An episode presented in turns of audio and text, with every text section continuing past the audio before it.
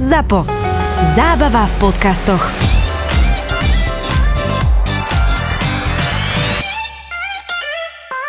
Jedna sa o nejakú príhodu, ktorá má súvis s marketingom a ja som teda aj prednášal, aj prednášam, aj hovorím na niektorých konferenciách o marketingu, pretože za môjho fungovania, ja fungujem od roku 2001, ten marketing a aj nástroje sa ako prúdko zmenili od toho času. Ja som prichádzal mm. v printovom období, čo je v tlačových, tlačených médiách. A Normálne v novinách ponúkam na predaj, hej? Všetko toto fungovalo. Ja som prinašal pre realitky akože internetový nástroj, čo vtedy bol akože ešte dial-up a tak ďalej. Neexistoval Google, Facebook, to sú časy, ktoré mnoho poslucháčov akože nebude chápať, že čo to bolo za svet. A vtedy bola novinka, že internet, bola novinka, že webové stránky, tak my sme s tým prišli, že teda ideme ponúkať možnosť pre realitky inzerovať na internete. Ja som zakladal, ako nie že ja, ale asociácia ako taká zakladala reality.sk. A ja mm-hmm. som ho v tom čase akože rozbiehal, vtedy tam inzerovalo 12 realitných kancelárií, bolo tam 75 ponúk, už sa objavovali prvé nejaké realitné pokusy online nové, na internete, tak asociácia prišla s tým, že poďme to aj my vyskúšať na internete. Zobrali tu na Maťka z vysokej školy, že teda pod to vyskúšať, to bol čistý startup, to, že nemali sme ani peniaze, ani, ani priestory, ja som pre 3-4 mesiace nedostal žiadnu výplatu. Úplný dream job. Taký dream job, vlastne po škole, čo by som iné robil. A takto sme to nejakým spôsobom išli rozbehnúť a sa to chytilo, ku podivu. No ale to som chcel, že sa menil ten marketing a som sa to snažil vysvetľovať na konferencii aj kolegom, že teda ja som veľký zástancom online a treba si uvedomiť, že čo online nový svet priniesol, aké možnosti propagácie, cieľenia, akú veľkú úsporu času a peňazí, lebo samozrejme ten internet je v podstate veľmi lacný tam som im to vysvetlil na príklade, povedzme, že ako viete cieli na internete, že vy viete oslovať a hľadať len klientov, ktorí sú pre vás naozaj potenciálni, nie že nemusíte oslovať široké publikum. A vysvetloval som im to na príklade takom, a čo je oproti televízie a rádiu, že je veľký rozdiel. Ja keď sedím pred televízorom, tak mi v pohode pustia reklamu o vaginálnej mykoze. Že pozerám sa na reklamu o vaginálnej mykóze a sedím tam ja ako Maťko Lázik. To sa na internete nestane. A to je tá obrovská výhoda internetového marketingu a marketingu by som povedal toho bežného masmediálneho, že proste vy pred tou telkou strieľate akože tak náslepo alebo v rádiu a oslovujete veľké skupiny ľudí, kdežto v internete, aj čo sa týka povedzme týmto, týmto podcastom alebo vašou ponukou alebo čímkoľvek, viete trafať ľudí, ktorí ako reálne dnes riešia bývanie alebo hľadajú bývanie alebo čokoľvek. To je tá obrovská zmena toho marketingu a, a toto sa udialo na veľkej konferencii, kde bolo 200 ľudí v kravatách očakávali nejaké veľké múdrosti od pána Lazíka, ako povie, že ako sa posunul marketing, realitách a čo sú novinky a ja som im tam začal rozprávať o vaginálnej mykóze. Ja som si všimol, že som polku sály v tom momente vypol a proste vypadli z kontextu, zo všetkého sa im rozsypali čakry na dve hodiny a pravdepodobne zvyšok tej mojej prednášky už prišiel takým miernym pominutím, že teda čo, prečo vaginálna mykóza? Tak, bol si originálny. Viem, že to zarezonovalo, pretože mnohí, ako aj niektorí kolegy ma potom stretnú a mi hovoria, čo, ako s vaginálnou mykózou. Že už sa teraz spája so mnou, takže... Máš pseudonym, hej? Pseudonym, hej. Ale e, som inak čistý, že nič neroznášam. Okay.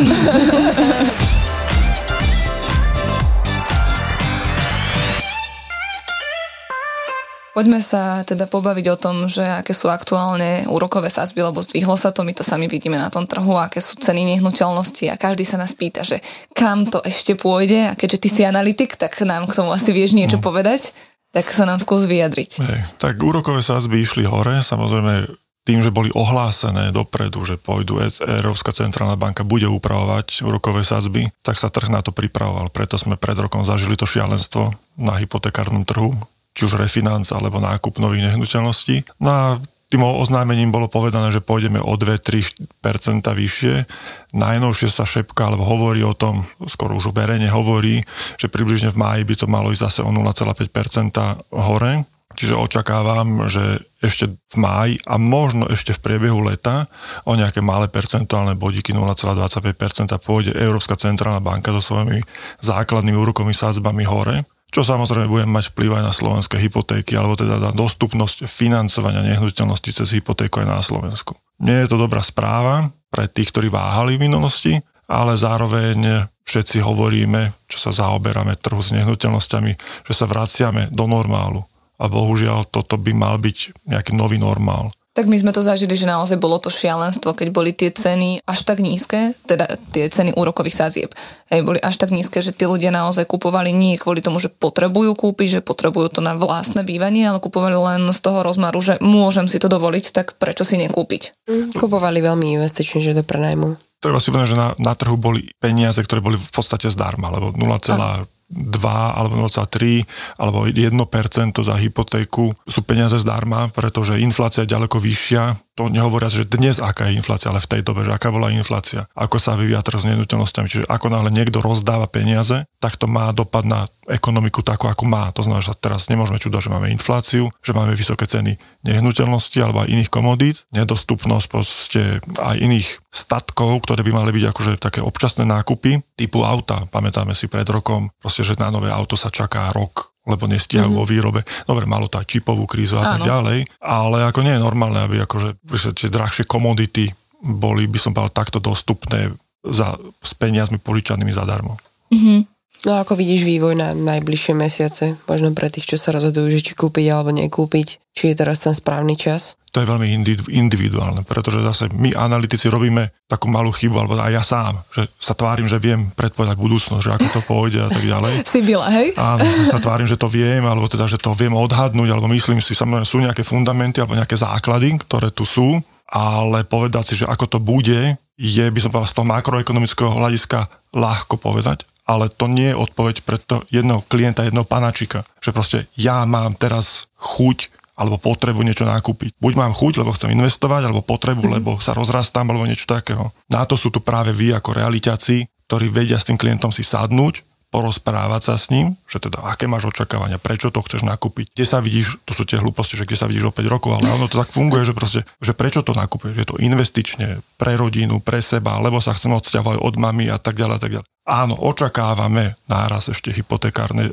sádzie hypotekárnych, ale a možno aj poklesnú ceny nehnuteľnosti. Ale dostaneš už ty o rok hypotéku alebo o pol roka hypotéku, keď sa zdvíznú sázby, budeš schopný splácať nie dnes 700, ale potom 800 eur a tak ďalej. Takže tú analýzu treba spraviť s každým klientom individuálne, aby to nebolo také, že ja som počul Lazika na podcaste, že kupujte, tak kupuje, alebo počul, že predávajte, tak predáva, alebo čokoľvek. To takto nefunguje. Áno, aj my sa troška vlastne vraciame sa v čase, lebo kedysi sme fungovali tak, že najprv toho klienta bolo veľmi dobré treba preveriť, že či vôbec hypotéku dostane. Hej, z tohto úplne, že zmizlo, keď, keď prišli tie 1% hypotéky, že tam sme vedeli, že skoro každý, že to už musel byť naozaj človek, ktorý mal buď extrémne vysoké splátky, alebo, alebo nebol zárobkovo činný, alebo čokoľvek iné, mm. že sme vedeli, že, že ten človek tú hypotéku nedostane. Ale teraz sa zase k tomu vraciame, že najprv ešte predtým, než vôbec niečo ideme riešiť, tak musíme fakt preveriť, že či vôbec vieme to financovať, lebo sa zasekneme s niekým, kto bude skúšať a tápať a, a nikam sa nedostaneme. Že my ako analytici hovoríme o rôznych fundamentoch, ktoré sú na trhu, či už je to zamestnanosť alebo rast reálnych miest. To, teraz sme mali pokles reálnych miest kvôli uh, inflácii, ale očakávame zase náprudký nárast uh, mzdových príjmov na strane uh, zamestnaných ľudí, pretože aj tí zamestnávateľia musia reagovať, že proste budú musieť pridať na výplatách tým jednotlivým ľuďom. A samozrejme my analytici nehovoríme o ďalšom nejakom veľkom motivátorovi, ale tom ekonomickom fundamente, ktorý tu je stále prítomný a tým je samozrejme sex. Ale to sa nedá rozprávať pri analýzach. Uh, tell me more. Stratila som sa teraz. No lebo máme fundamenty typu akože zamestnanosť, rast miest, dostupnosť hypoték a tak ďalej. Ale mm. sex ako taký, to znamená, že prečo spomínam, to je kvôli tomu, že ľudia sa rozvádzajú, ľudia sa berú, plodia deti a tak ďalej. Mm-hmm. Čiže pokiaľ funguje spoločnosť ako taká, tým, že funguje spoločnosť. Základný doplň, ukazovateľ. Hej. Základný ukazovateľ je proste, že ľudia uzatvárajú manželstva, čiže zadkladajú rodiny, potom sa rozmnožujú, teda majú deti a tak ďalej, hľadajú, chcú sa dostať z garzonky do väčšieho bytu alebo čokoľvek iné. Čiže pokiaľ je aj tento fundament prítomný na trhu, ten trh sa stále nejakým spôsobom hýbe a stále žije. A potom na konci zase po nejakom čase zase rozvody, to znamená, že z jedného bytu potrebujeme dva byty a tak ďalej a tak ďalej, alebo prenajmy toto je ten motivátor, ktorý sa síce nespomína, ale je tu prítomný a stále funguje. Keby sa bavíme na túto tému tých predávajúcich, čakať s predajom, nečakať s predajom, už sme prešvihli tú najlepšiu dobu predaja, alebo ako to ty vidíš? Tú najlepšiu dobu predaja pravdepodobne prešvihli, lebo to bolo tak pred rokom zhruba, to alebo trošku viacej uh-huh. ako rok dozadu, kedy bolo dobre predávať, jednak to bolo rýchlo a za dobrú cenu. Dnes to ak to má byť rýchlo, tak to nebude za dobrú cenu. Ak to má byť dobrá cena, tak to bude zase veľmi dlho trvať, lebo ten kupujúci sa môže na konci dňa nájsť, alebo je to chvíľku trvať. A naozaj na trhu sa hovorí, že sa nám menia trhy. Niekedy máme trh kupujúceho a niekedy máme trh predávajúceho. Predtým sme mali trh predávajúceho, proste niečo ste dali na, na trh, bolo veľa kupujúcich, vybrali ste si povedzme za najvyššiu cenu alebo za, za najrýchlejšieho predaja. A dnes je to opačne, že ten kupujúci má návrh a to je zase tá jeho výhoda, že môže jednať cenu smerom nadol.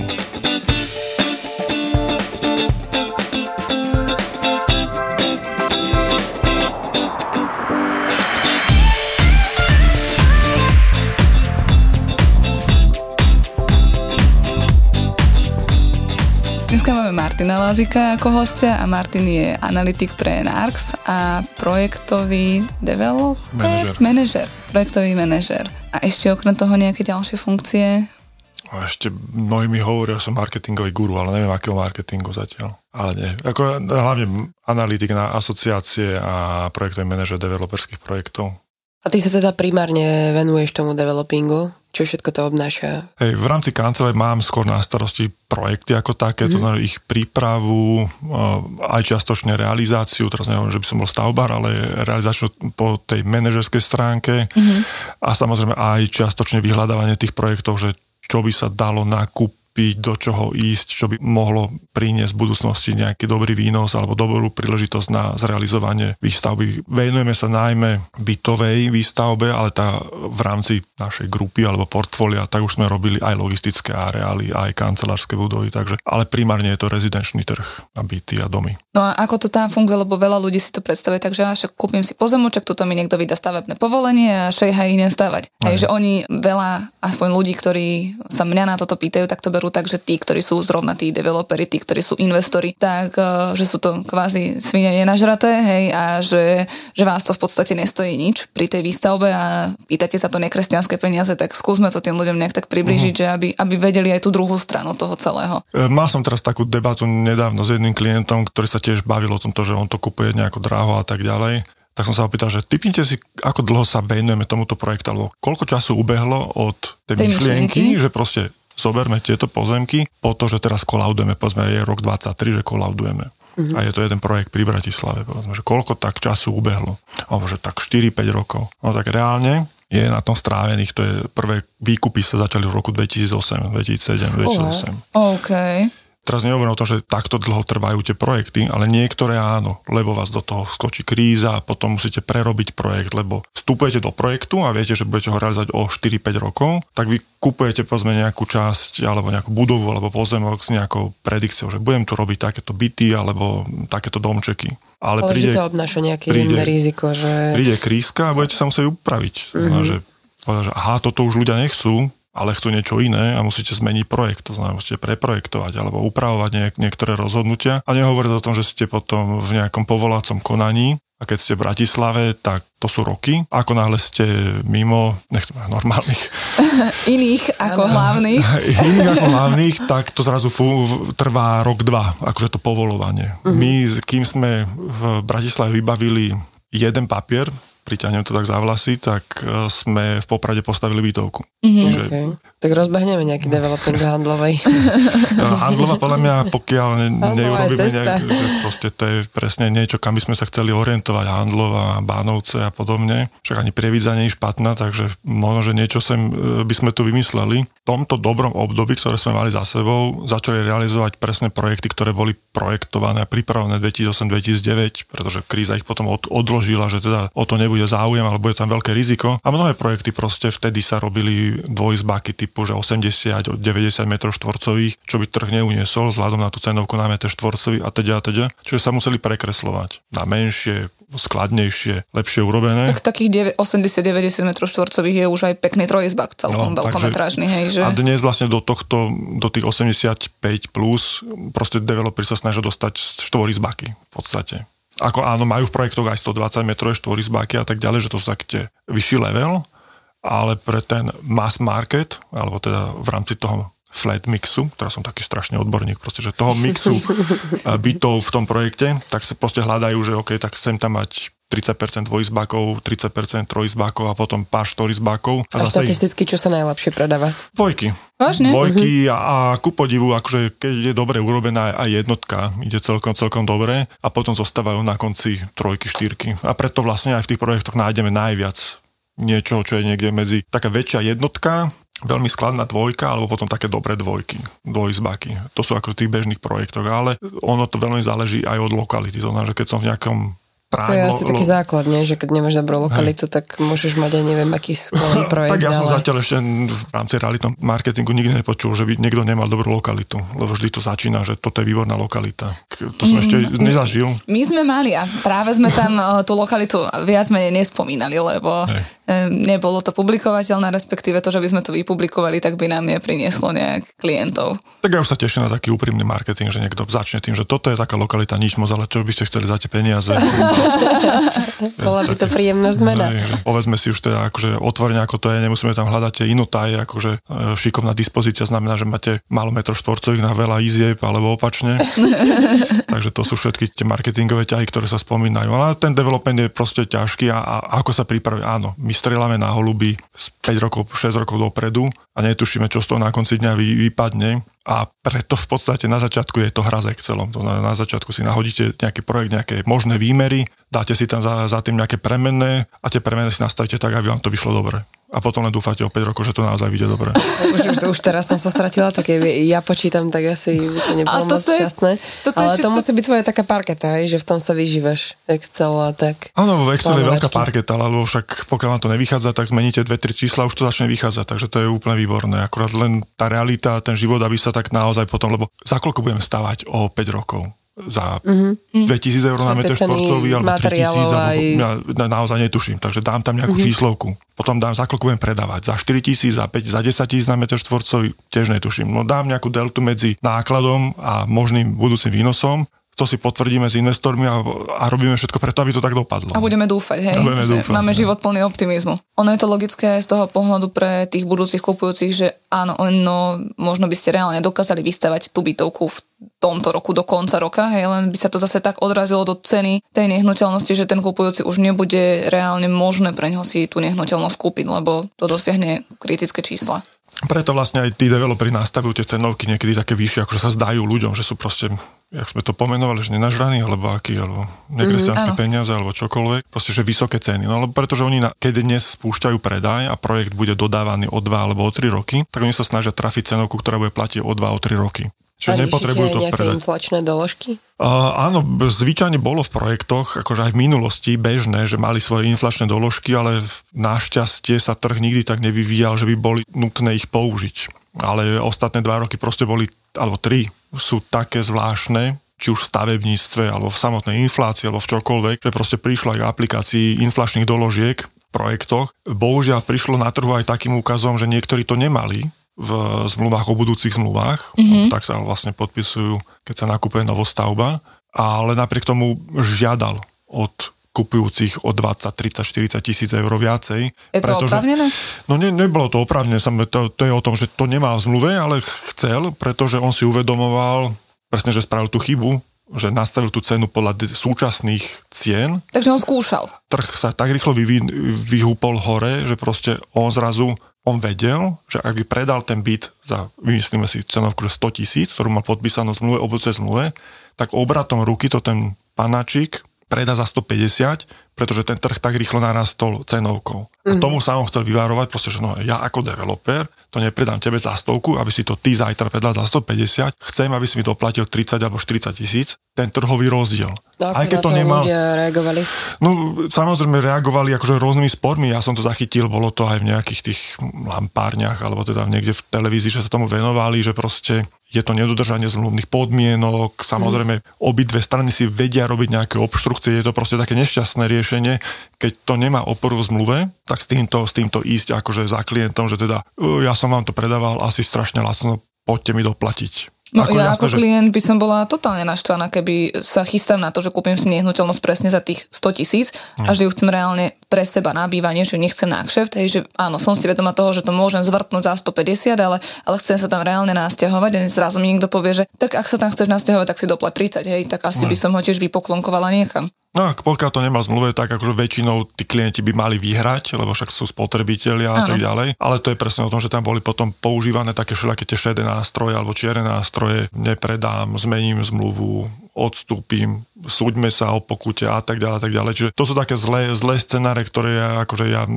nerozumiem tomu, že sa proste, tak, rozumiem tomu z pohľadu toho človeka, ktorý sa tomu venoval 5-6 rokov a nakoniec na tom byte konkrétnom zarobí menej ako ten, ktorý si nič iné neurobil, len to podpísal a za dva dní to predá a má zisk na ňom 50 tisíc, kdežto on sa tomu venoval 5-6 rokov a ten mhm. zisk nemá 50 tisícový na tom jednom konkrétnom byte. Tomu rozumiem, že ho to nejako škrie, Tomu rozumiem aj ale ja preto, z obchodného hľadiska. Preto áno. vlastne tí ľudia alebo tí developeri to nastavujú s tou predikciou toho rastu. A preto sú vždy novostavy o niečo alebo o dosť drahšie ako bežne dostupné nehnuteľnosti na trhu, ale to práve s tou vidinou, teda je to kvalitnejšie, je to novostavba, je to nové, malo by to byť akože nejaký nový typ bývania alebo niečím zaujímavé a preto je to akože o niečo drahšie. No.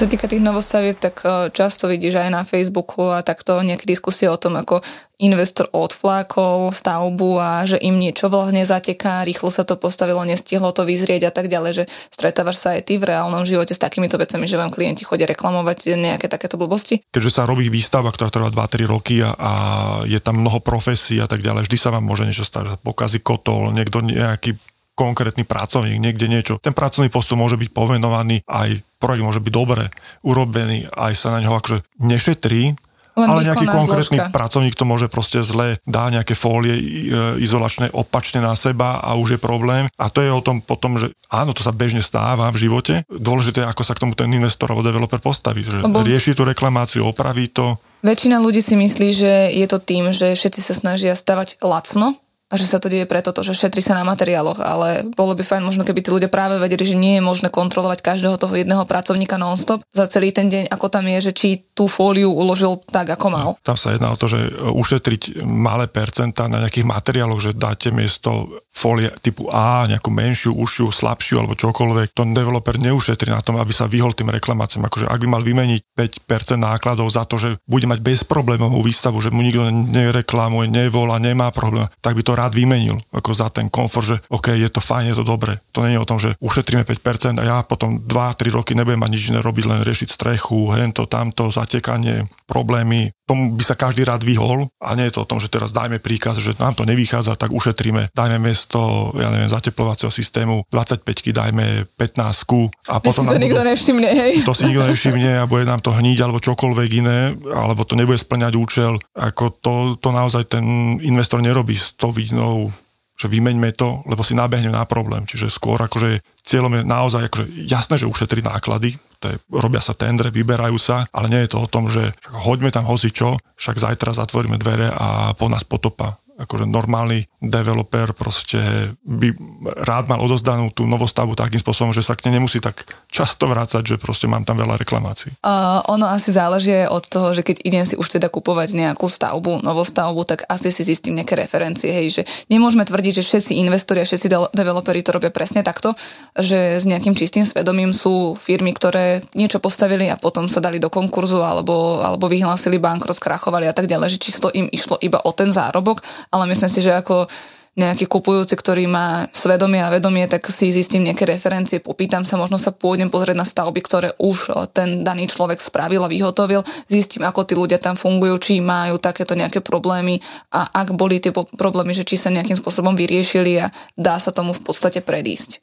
Treba si dávať pozor na, na zamienianie, by som povedal, investora, teda investičnej skupiny, ktorá je v pozadí, potom SROčky alebo v spoločnosti, ktorá realizuje, realizuje ten projekt, mm-hmm. alebo teda realizuje tú investíciu a potom toho generálneho dodavateľ, čiže to je ten stavbar, lebo tam sú tri, by som povedal, také základné entity. Mám investora, čo môže byť XY akciová spoločnosť alebo fyzické osoby, potom mám SPVčku, takzvanú firmu, ktorá je len na túto akciu vyrobená, čiže mm-hmm. robíme projekt v Piešťanoch, tak tam máme firmu, ktorá sa volá Camellia Residence a je to SRO, ktorá robí len toto, nič iné. Mm-hmm. Čo ona nemá žiadnu históriu a nemá ani žiadnu budúcnosť v podstate, mm-hmm. lebo je to robené len na toto. Ale ľudia v pozadí majú svoju históriu a svoju budúcnosť, dúfame.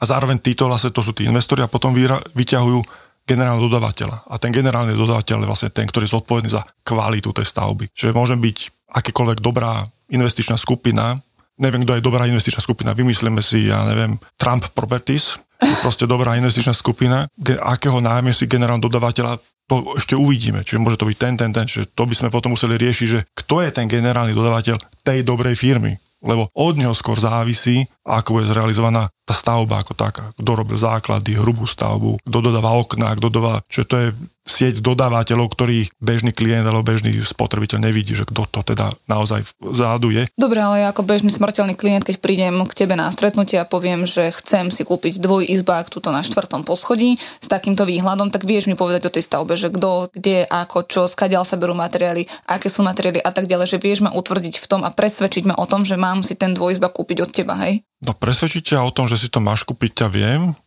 A...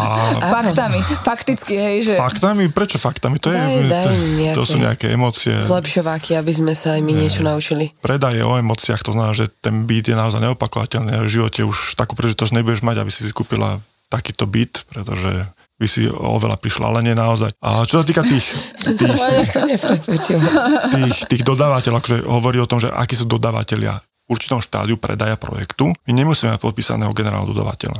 Mm-hmm. Keď sa podpíše zmluva, samozrejme to netajme a dáme to na stránku, povieme, že tento projekt financuje, bla bla bla, nejaká banka, tento projekt stavia a realizuje bla bla bla, nejaká firma s takýmito referenciami a tak ďalej. A v pozadí sme my ako investor s takýmito referenciami a s takýmto akože prísľubom kvality alebo čohokoľvek iného. Štandard bytu sa dáva, že to, aký bude štandard bytu, čo bude na podlahách, čo bude v stenách, ako to bude fungovať, a či tam bude rekuperácia, príprava na klimu a teda. Čo toto vieme povedať, ale zároveň častokrát v tých zmluvách býva aj to, že proste nemôžeme a nechceme ani dopredu povedať, že to bude tehla typu 25 od porotermu alebo kohokoľvek, lebo môžu to predať, prestať vyrábať a zároveň v čase keď to budeme stávať, môže byť nejaká iná tehla, buď lacnejšia, alebo nedostatok, alebo čokoľvek. Ale samozrejme vždy sa hovorí o tom, že musí byť kvalitatívne porovnateľná, lebo vždy sa tam dáva nejaký materiál, ktorý má od architektov alebo projektantov predpísanú nejakú kvalitu a či to je tá značka alebo oná značka, by mali byť ja neviem, tepelná izolácia alebo zvukotesnosť okien alebo, alebo čokoľvek, aké sú parametre na oknách, tak či to vyrobí ten, ten, ten je v podstate v nejakom štádiu jedno. Ako náhle vieme, tak môžeme to povedať, že aha, okná robí slovenský dodavateľ ten a ten. Mm-hmm. Ale častokrát to nevieme ešte v určitých fázach projektu. A väčšinou sa jedná o taký papierový predaj, alebo v akom štádiu Áno, sa predávajú tie Ostatné roky boli skôr akože papierové uh-huh. papierový predaj, že naozaj buď uh, sme zahájili výstavu, keď sme dostali stavné povolenie, to znamená, že sa pripravovala realizácia výstavby a už sa zahoval predaj a predala sa veľká časť projektu pred výkopom v podstate, alebo keď sme mali prvé NP alebo druhé nádzemné podlažie, tak sme boli takmer celý vypredaní. Ako to bola realita minus 2-3 roky, dnes to bude samozrejme trošku iné.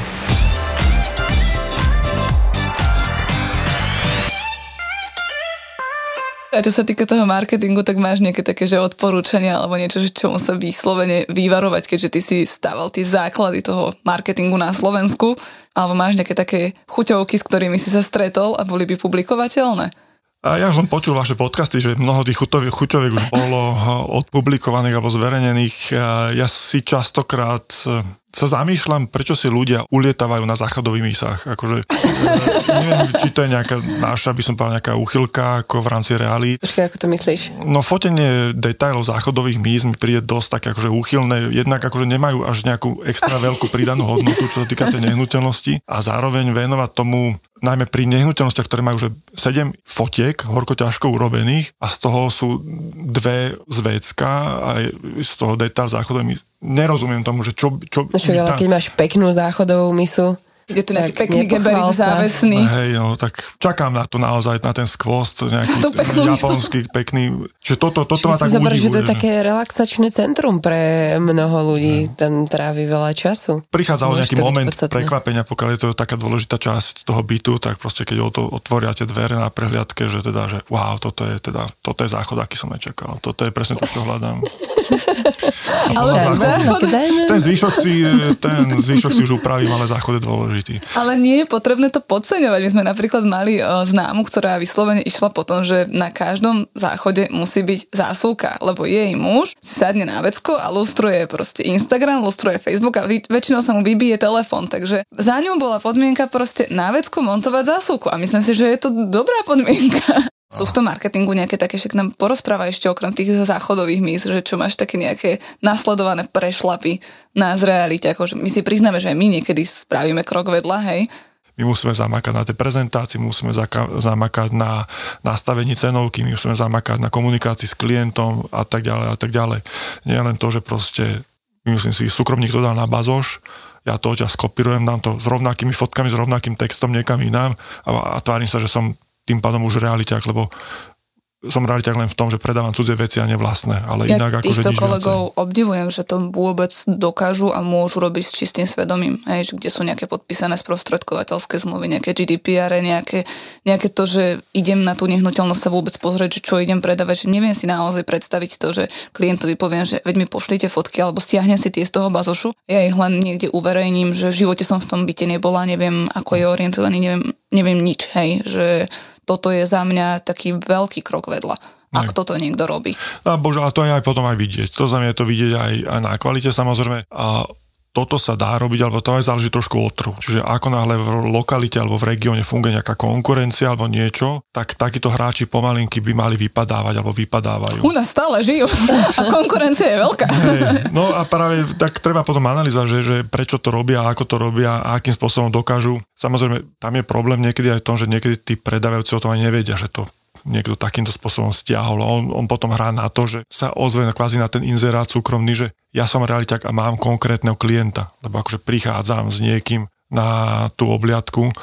Ale to sú všetko vlastne veci, ktoré sú cez ťaru. No, bohužiaľ, keďže nemáme na Slovensku nejaký zákon o realitných makléroch alebo podnikaní v realitách, je to všetko postavené na tých klasických alebo teda všeobecných obchodných, obchodný zákonník, ochrana spotrebiteľa a tak ďalej. Čiže áno, niektoré veci by sa dali pomenovať už podľa jestvujúcej legislatívy ako mimo, že sú nelegálne alebo ne, e, minimálne šedá zóna. Ja to hovorím na školeniach, že tam, kde nie je žalobcu, nie je to ani súdcu. To znamená, že pokiaľ my sa nebudeme snažiť čistiť ten trh a upozorňovať relevantné orgány na to, že tu niekto funguje, ja neviem, bez živnosti, na čierno, bez mluv, e, bez fakturácie, bez to, tak ten trh sa nevyčistí. On akože tá neviditeľná ruka trhu nefunguje až tak dobre, pokiaľ máme na má klient možnosť ušetriť pár stoviek alebo malé tisíce eur, že proste sa s niekým dohodne a niekto mu to spraví za bombonieru alebo za flašu vína v danej kvalite a v danom rozsahu tých služieb, tak to tak bude fungovať. Že kým si nebudeme strážiť ten verejný priestor alebo v tomto prípade to konkurenčné prostredie, to prostredie, v ktorom sa hýbeme, tak ono bude vždy fungovať do určitej miery nejak, niekto, kto tam bude na hrane alebo za hranou alebo v tej šedej zóne sa pohybovať a to sa potom následne obracia proti nám, pretože neplatí dane, vie byť efektívnejší, vie byť čokoľvek. Ale ja si myslím, že príde nám sam raz vždycky, že stačí jedno dobré vrátenie nehnuteľnosti, jeden nespokojný klient a ten človek sa prepadne pod čiernu zem.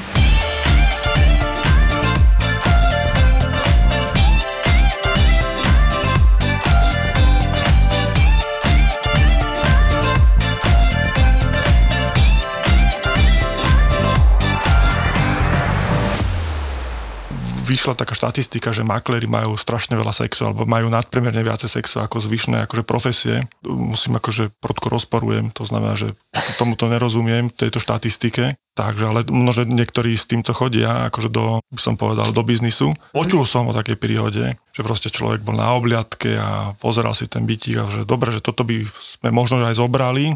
Chcel si vyjednať cenu? A chcel, a chcel vlastne, je zjednával vlastne o tom a, a pátrali sme o tom, že teda, že a na, na aký účel by ste to potrebovali, že a, viete, tak a, a obšmietal sa tak a potom z toho vypadlo, že hodinový hotel alebo ako by som to okay. povedal, takéto niečo, nejakú takú zábavku, no a potom to je akože v pohode by ste mohli byť aj klientku. No, takže hneď tam hľadal dať ďalší kšef, takže a, a potom z neho vypadlo, že vlastne je to celkom slušný biznis. Aj zase sme pri tom sexe, akože ten motivátor, čiže mať pre najmä nejaký, nejaký bytík, ktorý funguje ako takýto, ako jak sa to útočište pre milencov, alebo ako to ona volá? No, ja si toto úplne neviem predstaviť, lebo my sme mali klientku, ktorá predávala byt kvôli tomu, že uh, mala troj izbák, reálne obyvala dve izby a v tretej si spravila kaderníctvo. Kanceláriu. Kaderníctvo. Ona tam normálne proste iba tam je, chodili ľudia, ktorých strihala, hej? A Aha. susedia normálne spísali voči nej petíciu kvôli tomu, že sa viacej práši na schodoch, že sa viacej používa výťah a tak ďalej a tak ďalej. Dohnali to až do takého štádia, že ona sa rozhodla, že už sa tam tak dohádali, že musela ten byt predať a vypadnúť sa ďal preč. Mm. A neviem si predstaviť, že keď niekomu vadí kaderníctvo, kde je nejaký fén, hej, a, a to je asi tak najväčší hluk, ja, to kaderníctvo ktorý... nebolo v úvozovkách. To bolo, Nie, to bolo reálne Aha. kaderníctvo, že neviem Aha. si predstaviť, že niekomu vadí maximálne taký ten fén, hej, že to je najväčší hluk, ktorý to kaderníctvo vie dosiahnuť, uh-huh. takže takýto nejaký hodinový hotel, že ako by to tí susedia poňali. Hej. No však preto oni veľmi trpezlivo vyhľadávajú tie správne nehnuteľnosti ste byty. Samozrejme, to nemôže byť nejaká chodba, kde je 10 bytov a každý na kože, čiže to sa tvrdo vyhľadáva a preto vhodných ponúk je veľmi málo a preto bol taký nástoj, že by chcel zrovna tú ponuku, ktorú my máme v ponuke, lebo mhm. splňala Všetky technické parametre a požiadavky na prevádzku takéhoto ubytovacieho, za, ubytovacieho zariadenia. To nie, to, nie, to si nepamätám, ale proste málo to tie parametre čo sa, ako sa to hovorí, súkromia, to na, na juh, súkromia hej, orientácia na juh. Hej, okay, a tak.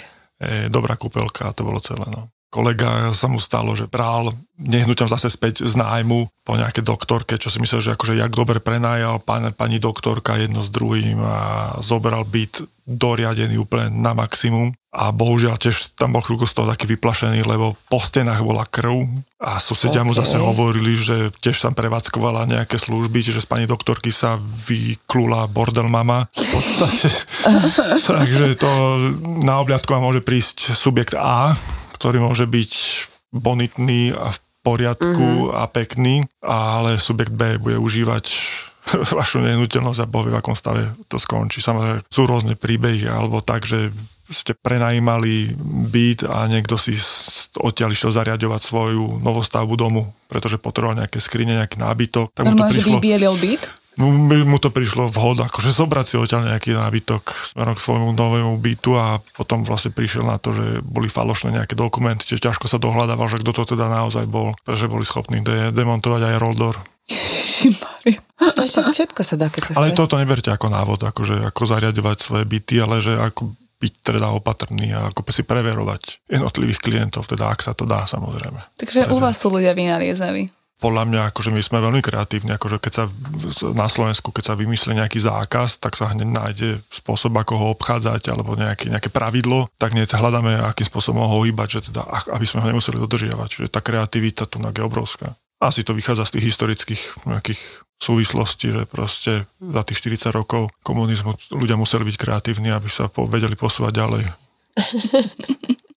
A nejakých susedov, ktorí ti chceli kaziť v predaji a tak, to si nemal? Ale áno, bežne sa to stáva. Susedia vedia byť napomocní, že vedia pomôcť k predaju a vedia ho aj zhatiť. To znamená, že vedia to ohejtovať, vedia na začiatku nastaviť buď dobrú náladu, že ten kupujúci si hneď zistí, že aha, že idem do dobrého prostredia, alebo hneď na prvú zistí, že ježiš, tak toto, toto je tu nejaký problém a po sebe nás hádajú, štekajú. To vidíte aj pri nefunkčných barákoch, to znamená, že sú, nie, nie sú zrekonštruované, bytovka, že všetky sú zrekonštruované, táto jedna nie, mm-hmm. tak predpoklad je, že tam proste spí nejaký dobrý sused, ktorý proste všetko bombarduje, všetko akože torpéduje, nedá sa to zrekonštruovať a tak ďalej. Takže áno, mali sme teraz taký predaj, že proste ale to boli tak, taká menšia nehnuteľnosť a keď sa stretli na chodbe, tak nebol dobrý pocit toho kupujúceho, že teda boha, že to, s týmto budem bývať teraz, akože toto není úplne že dobré keď čítam tie inzeráty, že v dobrom susedstve, tak chcem vedieť, že ako to verifikoval ten makler, že či obenou susedov pokecal s každým a povedal, že či to je v pohode a či keď sem donesiem niekoho, že či tiež to bude v poriadku, uvítate ho, hm, tak to, že to, ľudia, to až tak podľa nefunguje. tohto si vyberať e, nehnuteľnosť je asi blbosť, lebo nikdy nevieš, kto sa ti pristahuje, že je to Dnes to taký môže byť argument, super, ktorý ja osobne ani nepoužívam. Hej Ja som mala ešte takého dobrého suseda pri jednej nehnuteľnosti a to bol taký lacnejší rodinný dom v dedine. Tam sa mi hlásilo fakt, že XY ľudí, lebo to, to bolo vec, ktorú si môže človek bežne dovoliť bez hypotéky. Hej, že tam sme sa bavili o nejak 30-40 tisícoch a on mi tam eh, robil to, že on to chcel kúpiť pre svoju dceru, ktorá tam reálne ani nechcela ísť, ale on to sveto svete pre ňu chcel. A robil mi tam to, že vždy, keď som prišla na obhliadku, tak eh, začal píliť drevo, rúbať drevo, kosiť alebo niečo podobné. Cirkulárka. Cirkulárka, no tak, aby mi to zneprienil, tak som mu po tretej obhliadke povedala, že ak s tým neprestane, takže bola to z hodou okolností predávajúca bola z rodiny, tak hovorím, že tak si tu cez víkend spravíme takú žurku, že sa určite nevyspí. To je jedna vec a druhá vec je, že to pridám, predám niekomu, kto bude nejaká fakt, že mnohopočetná rodina a v tých žúrkach budú poka- pokračovať každý víkend a aj mimo víkendu. A odvtedy... aj zásobovanie. A áno, hovorím, že aparatúru zapožičujem, není problém. A odvtedy, jak by utiaľ, ja som prišla na obhliadku, on sa v tom zdekoval a schoval sa dnu a, a boli sme vysporiadaní. Ale tie prvé štyri obhliadky, on mi išiel kvalitne na nervy. Takže... To som ja mala na, tiež to bol taký developerský projekt a bol tam uh, jeden dom, ktorý sa dlhodobo nepredával a majiteľ to riešil tým spôsobom, že nasťahoval si tam uh, pod Maušich a nosil im každý deň nejaké bedničky s pivom a vždy, keď som prišla na obliadku, tak sa spustilo na čo, pôjdem domov a hneď, tam máš chuť bývať, takže rôzne praktiky takto z sa, sa riešia, aby sa dobre predala nehnuteľnosť? To buď dobre predala, alebo keď presvedčí o susedov, že ten development nakoniec nebude zlý, pretože tiež som počul o takých príbehoch, že chcel niekto stavať alebo zrekonštruovať nejaký, nejakú bytovku starú a samozrejme spraviť nejakú nastavbu a tí susedia v okolí mali s tým veľký problém a tak ďalej a že sú proti tomu. Takže dobre, ale tak mám tu nekvalitnú nehnuteľnosť, ja neviem, s dvoma, troma, štyrmi bytmi, malá, zlá, špinavá, škareda. Tak povedal, že dobre, tak to nome prenajal e, ďalším osobám, ktorí tam presne takýmto spôsobom fungovali, čiže je to nejaký ten sociomarketing, že proste cez nejaké sociálne nástroje. A potom zrazu tým susedom prišlo ako celkom dobrý nápad tam spraviť tú investíciu a miesto toho, že tam mám problém v tej lokalite, tak ju upgradenúť nejakou kvalitnou novostavbou a zrazu im to prišlo akože dobrý nápad.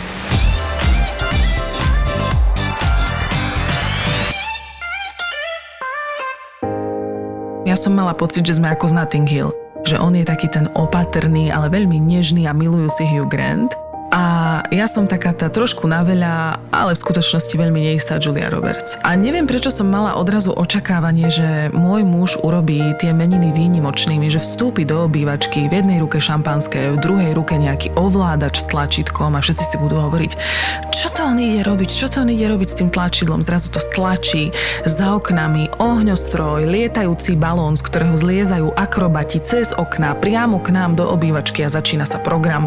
Ja sedím niekde v rohu v bielých saténových priliehavých šatách podopieram si tvár iba tak ako rukami, aby každý videl, že mám také štíhle predlaktia a on odrazu povie všetko najlepšie miláčik. A všetci na mňa a povedia si, tak táto teda vyhrala. Máme pre vás nové epizódy Veselej páni. Podcast, ktorý mal dlhú pauzu, je späť. Veselá pani je späť. Rozmrazila som to bravčové stehno. Už bolo rozmrazené. Vôbec sa mi nechcelo do toho stehna púšťať. Vôbec sa mi nechcelo s tým mesom som babrať. Aj napriek tomu som ten obed robila. Pričom viem, že pri mojom varení platí jediné pravidlo. Nevar, ak máš byť potom pizda. Veselá pani je späť.